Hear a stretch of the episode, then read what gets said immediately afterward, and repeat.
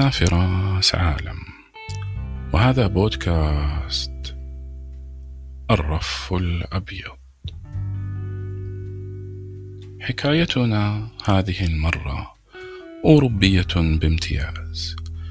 وكما أجواء بطولة أوروبا المثيرة سنحكي قصة لا تقل إثارة عن مباريات الكأس. وإن خلت من كرة القدم لكنها لم تخلو من الحكام والمدرجات والكثير من الأسى.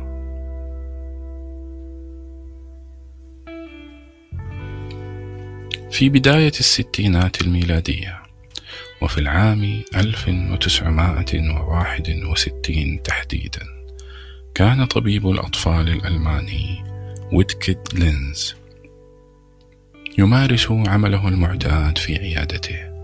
عندما زارته إحدى الأمهات مع طفلها حديث الولادة.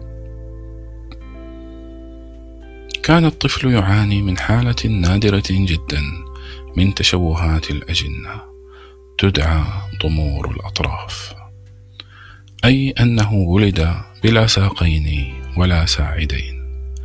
أبدى الدكتور أسفه لتلك الحالة النادرة للطفل الوليد وأسدى للأم عددا من النصائح ووضع لها جدولا لمتابعة الحالة وتطورها. وانصرفت الأم وهو يبدي دهشته من وقوع تلك الحالة النادرة جدا بين يديه لكنه لم يكن يعلم أنه وخلال عشرة أيام فقط سيقابل في عيادته حالة أخرى لطفل حديث الولادة يعاني من ذات المشكلة. هنا توقف الدكتور لينز مذهولا، فتكرار مشاهدة تلك الحالة النادرة جدا خلال عشرة أيام لا يمكن أن يكون مصادفة، إلا لو كانت المصادفة تسمح بربح اليانصيب مرتين لذات الشخص في عشرة أيام. هنا تجلت الملكة العلمية للطبيب الفذ، وأخضع الحالتين لدراسة بحثية، مسترجعا كل الظروف التي مرت بها الحالتان قبل الولادة، بحثا عن عامل مشترك بينهما. وبعد بحث دقيق لم يجد الطبيب عاملا مشتركا من العوامل المعروفة بخطورتها على الأجنة. لكنه لاحظ أن كلا السيدتين اشتركتا في تعاطي دواء مسكن شائع الانتشار وبالغ الأمان كما كان يروج له وقتها. يدعى ثليدومايد نشر الدكتور لينز بحثه. والذي لم يكن يتوقع أنه سيغير حياته إلى الأبد ويربطها بذلك الدواء ما بقي له من العمر.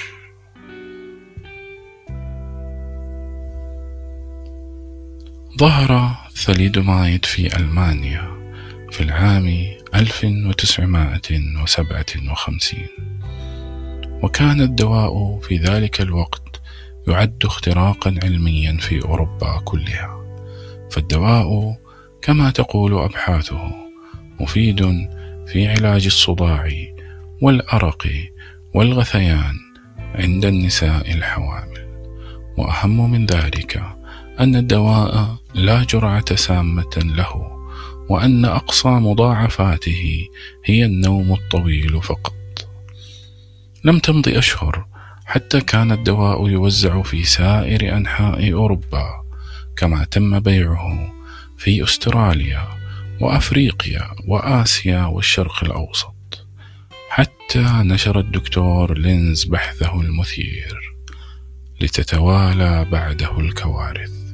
ففي كل تلك البلدان تم تسجيل آلاف الحالات غير المألوفة من تشوهات فقد الأطراف. وبدأ الجميع فجأة يربطها بالسبب الخفي بالثليدومايد تم سحب الدواء سريعا في أوروبا وعرفت القارة العجوز جيلا كاملا من فاقد الأطراف الذين عرفوا فيما بعد بجيل الثليدومايد رفع ذوو الضحايا عشرات القضايا في المحاكم ضد الشركة المصنعة.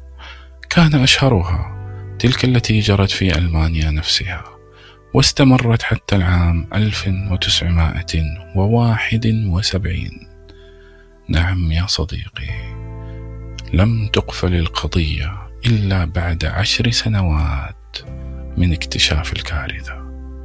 فقد قاوم محامو الشركة المنتجة للدواء بشراسة وافترسوا كل وثيقة أو شهادة قدمت في المحكمة بلا رحمة. وأغلقت القضية أخيرا باتفاق خارج المحكمة يقضي بدفع الشركة مبلغ مئة مليون مارك ألماني لضحايا العقار مقابل عدم إدانتها. وقد كان لها ذلك. وأفلتت الشركة من أي عقوبة قانونية.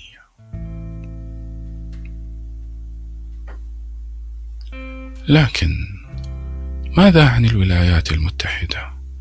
ما الذي فعله العقار في أرض التجارة والشركات والأحلام والدعاية التي لا ترحم؟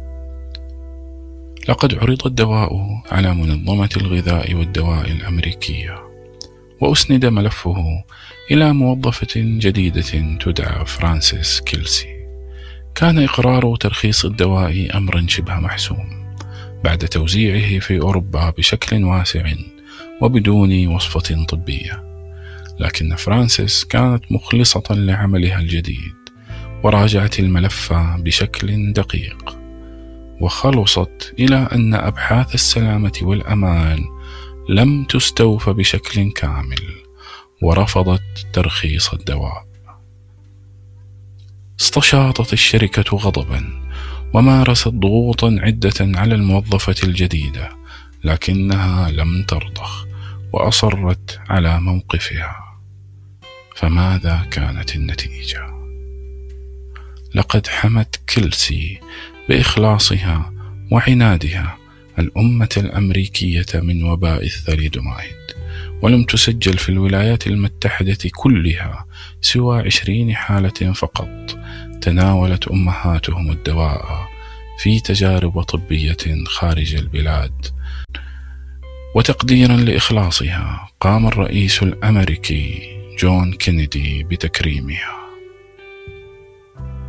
لقد شكلت قضية الثليدومايد صدمة للثورة العلمية في أوروبا وكان مما ورد في حكم المحكمة الألمانية إن كامل سياسة البحث العلمي والتجارب على الأدوية تحتاج لمراجعة وتنظيم حتى لا تتكرر تلك الكارثة لكن هل انتهت قصة الثليدومايد هنا؟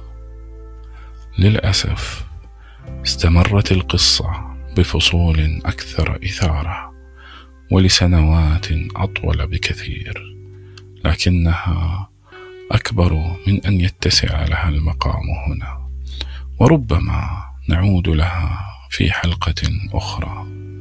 إن رغبتم في ذلك. طابت أوقاتكم.